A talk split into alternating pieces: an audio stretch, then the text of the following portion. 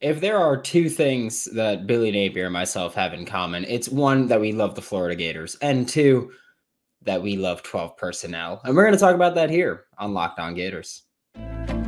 You are Locked On Gators, your daily podcast on the Florida Gators.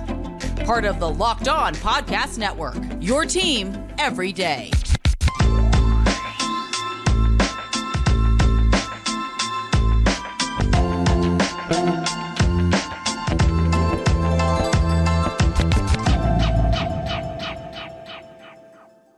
Hello and welcome back to another episode of Locked On Gators, part of the Locked On Podcast Network, your team every day. Thanks for making Locked On Gators your first listen of the day. We are available daily and free wherever you listen to podcasts. Happy Tuesday.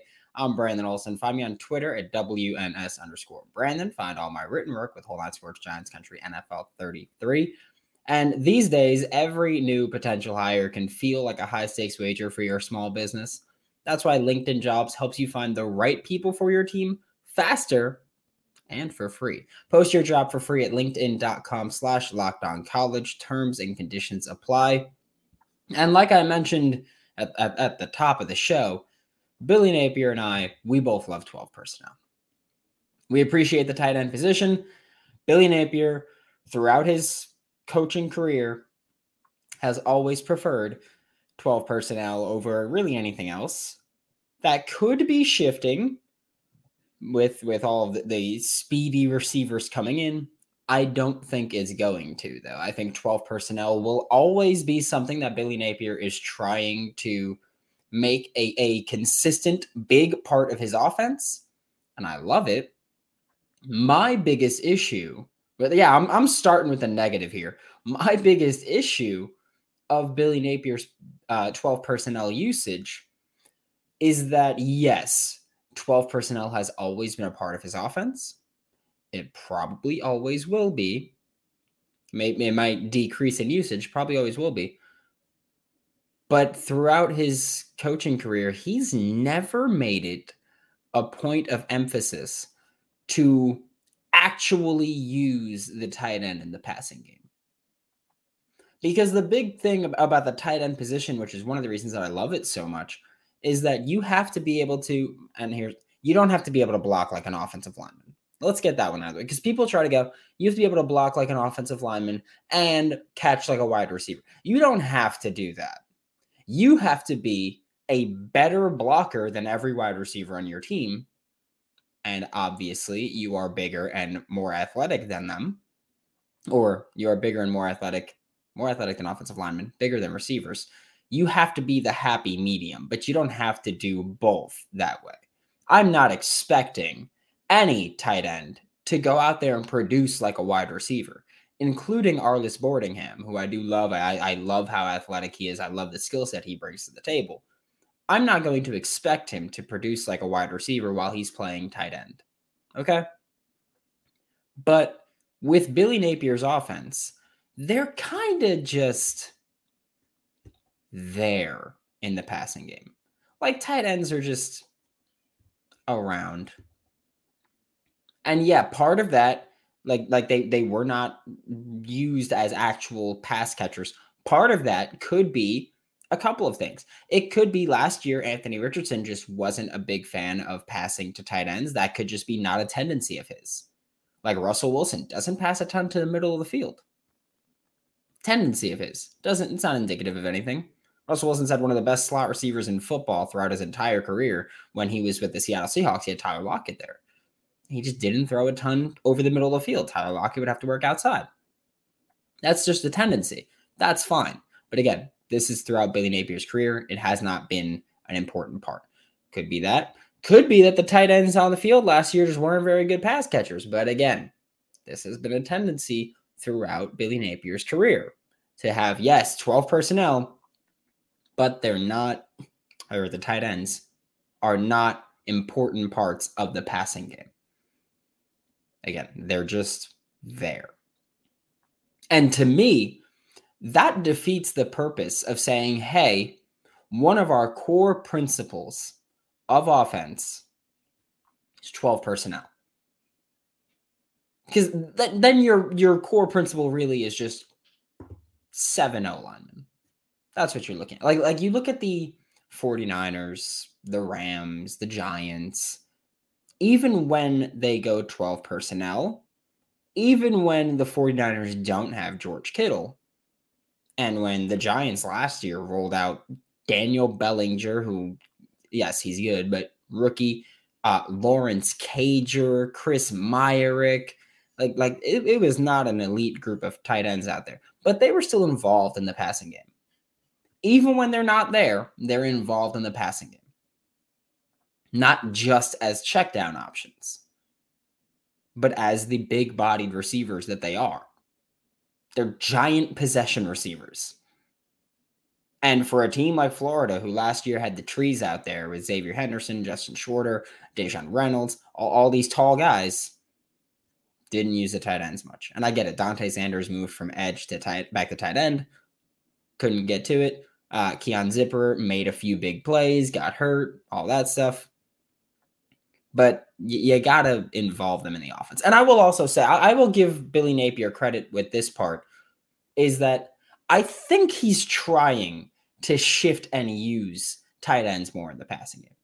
I think that's genuinely something that he plans on doing and intends on doing by bringing in these more athletic wide receiver tight end hybrids, like like those types of guys. You look at Arlis Boardingham was Billy Napier's first first class. Arlis Boardingham came in, dealt with injuries last year, didn't play much. This year, destroying in camp. You look at 2024, Amir Jackson, who we'll talk a little bit about later. And then you also just look at who they've recruited at tight end. It's been guys like Caleb Odom, who is people think, hey, he's going to be a receiver, not a tight end. Maybe he's leaning towards having them be legitimate dual threat options. And I'm not saying you have to build your offense around throwing to the tight end.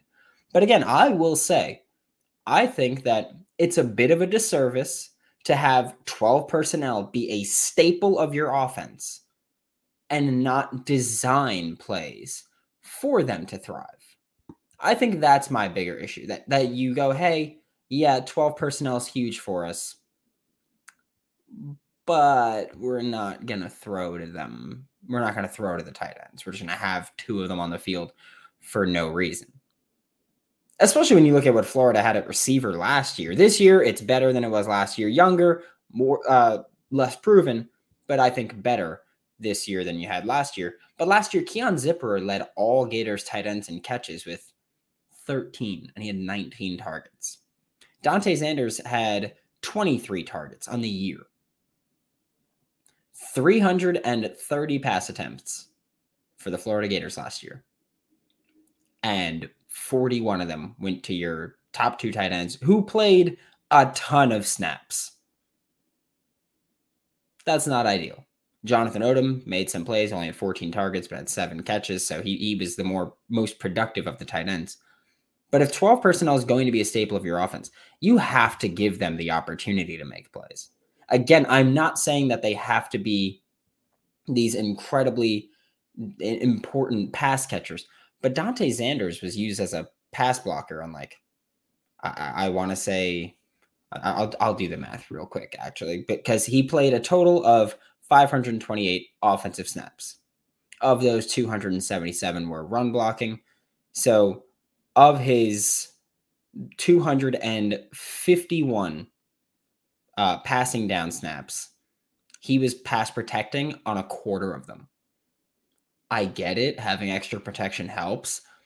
You shouldn't have a tight end in pass protection 25% of the time. And then when he is running a route, it's usually just a block and release, and he just waits to never be thrown the football. And I'm not saying Dante Zanders needs to be this huge part of the offense. I'm saying the tight end should be more. Let them run digs sometimes.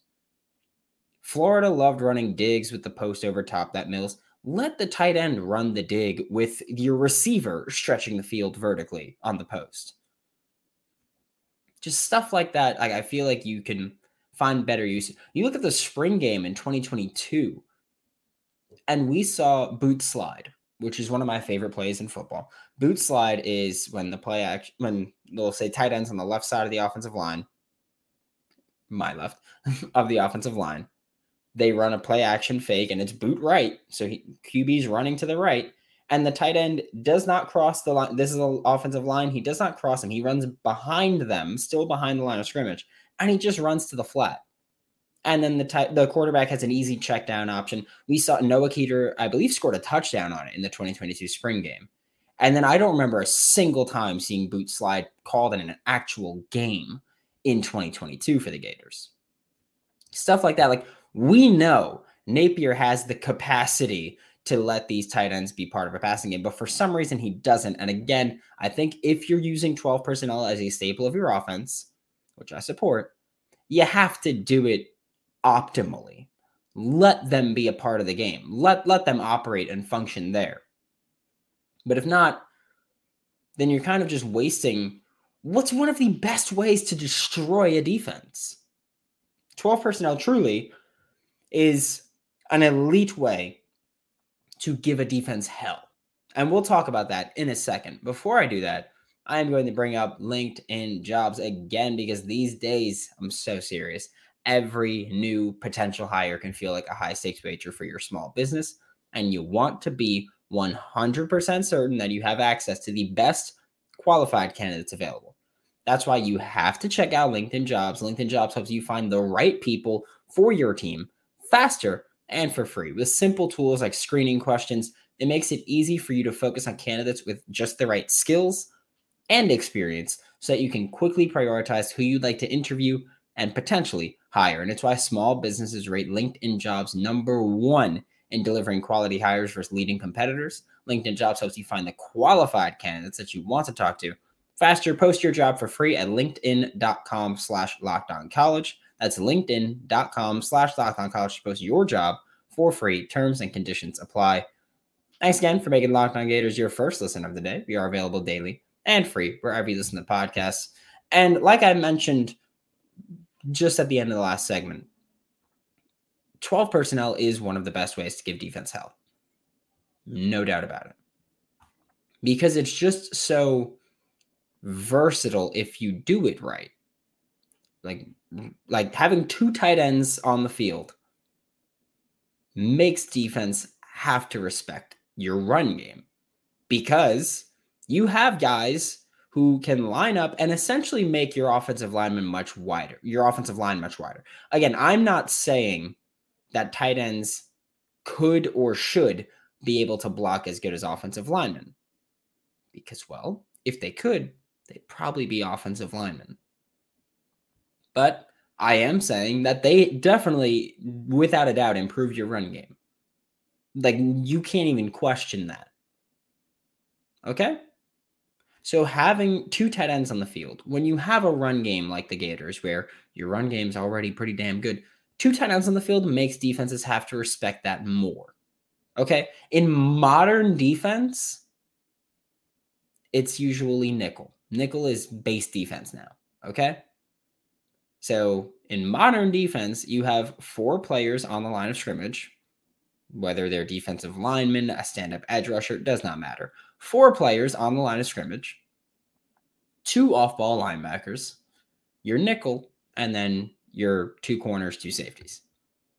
Or teams even like to go dime now, which dime is one linebacker, basically two nickels, two corners, two safeties.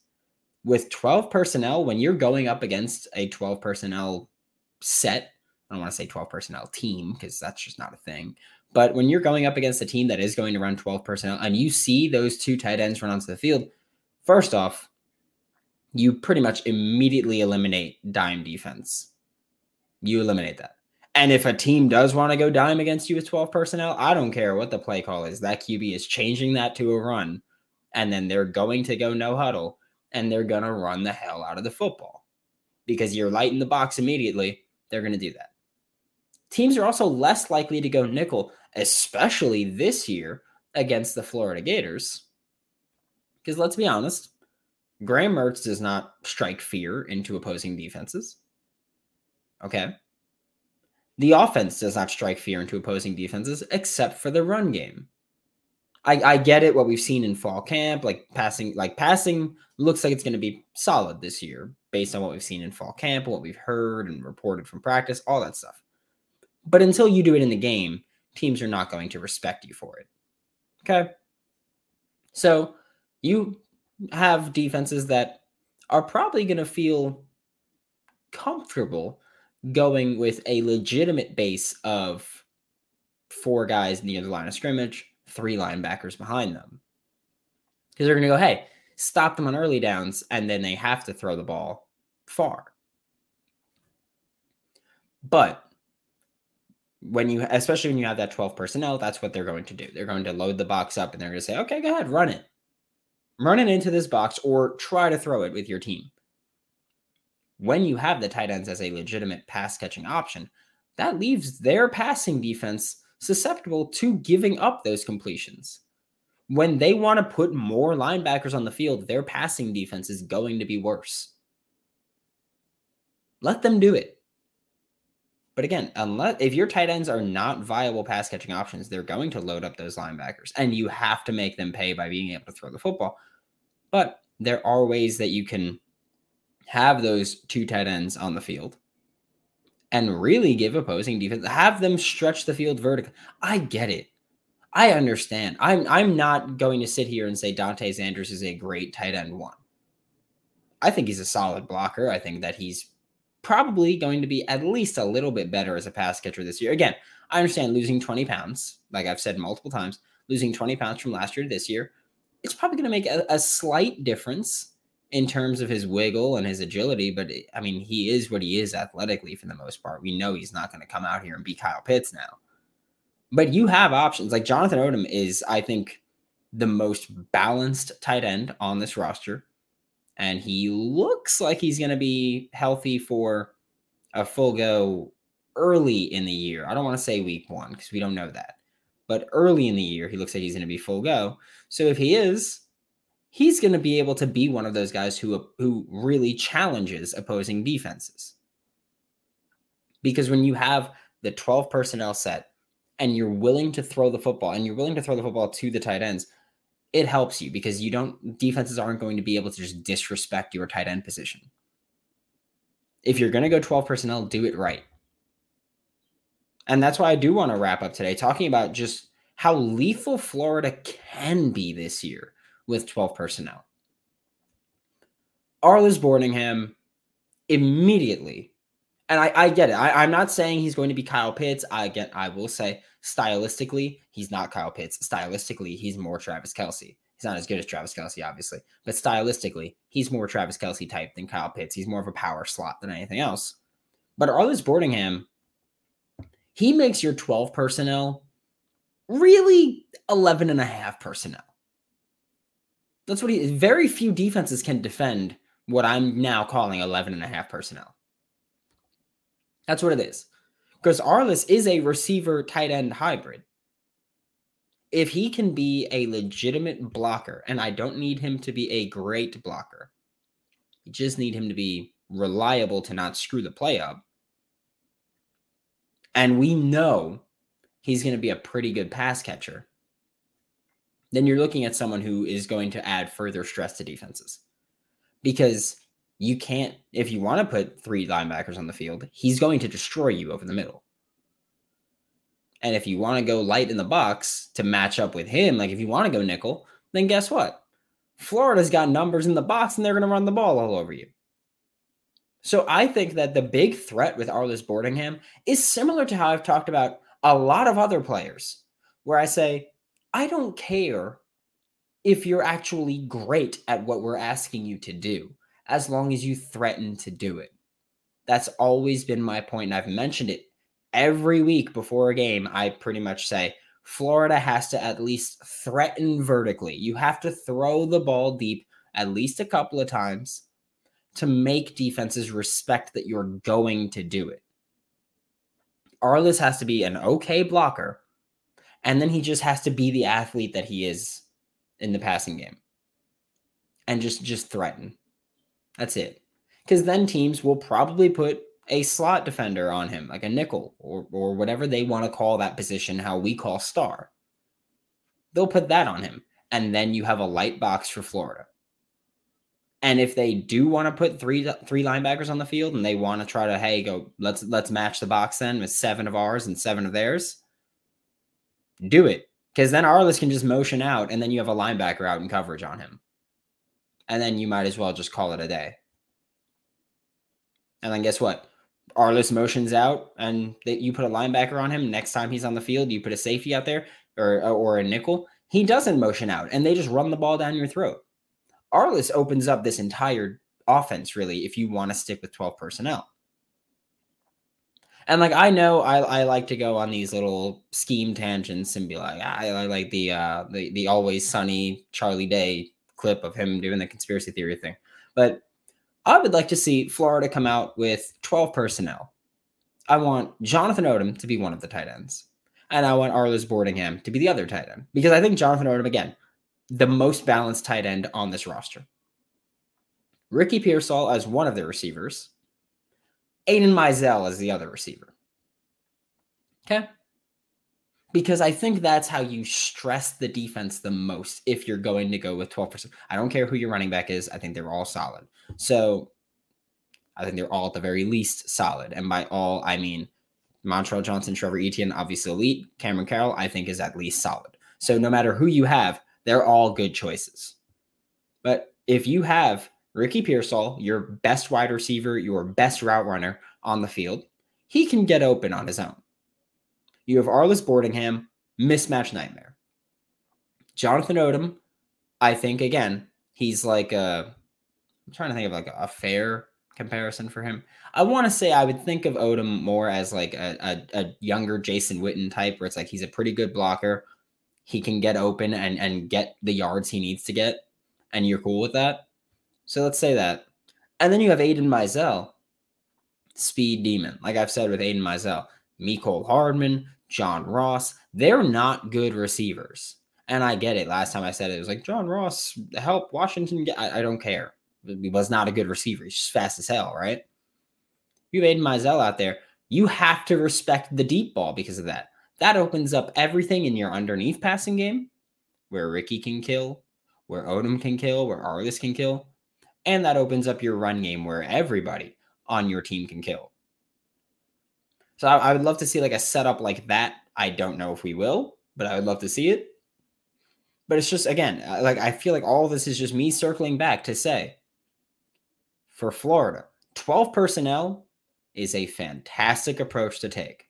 Okay think everybody here knows I'm all for 12 personnel. Hell, a few weeks ago, I did an episode calling for 22 personnel, two running backs, two tight ends, which, by the way, that's what the number means. The first one is running back, the second one is tight ends, and then the remainder, like five minus those two numbers, that's how many receivers you have on the field. So 12 personnel, one running back, two tight ends, that's three, five minus three, two. Stuff like that is how that works out. So if you have like 32 personnel, three running backs, two tight ends, no receivers. Um, but so that's that's just how personnel groupings work.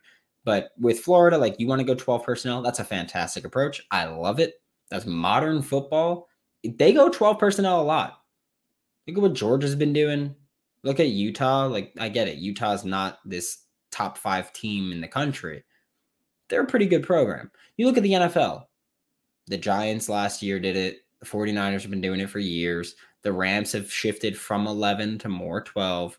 The Packers have worked more of it in. Teams are working more 12 personnel in because it stresses defense so much because defenses like to go light with nickel being their base. 12 personnel is a good approach, but it, you have to do it right. And I think Billy Napier has the run game. I think run scheme is fantastic for the Gators. I think there's very few teams that have a better run game schematically set up. But the passing game, tight ends are completely useless in the Florida Gators passing attack and Billy Napier's passing attack. And I think that's where I need to see the next step being taken from this offense. And again, I think it will. Like Arlis Boardingham is a freak athlete. Amir Jackson is for the 2024 class. He's a freak athlete. Like you're bringing in these guys that can do that and can stress that. But even if you have them, you have to show me that you're going to use them properly. And that's still what I'm waiting for from 12 personnel with Florida. Because again, I love it. But if you're not doing it right, then just go 11 and just ignore it at that point. Thanks for making Locked On Gators your first listen of the day. We are available daily and free wherever you listen to the podcast. We'll be back tomorrow to talk more Florida Gators football. For Locked On Gators, I'm Brandon Olsen. Don't forget to follow me on Twitter at WNS underscore Brandon. Find all my written work with Whole Nine Sports, Giants Country, NFL 33, and I will see you all tomorrow.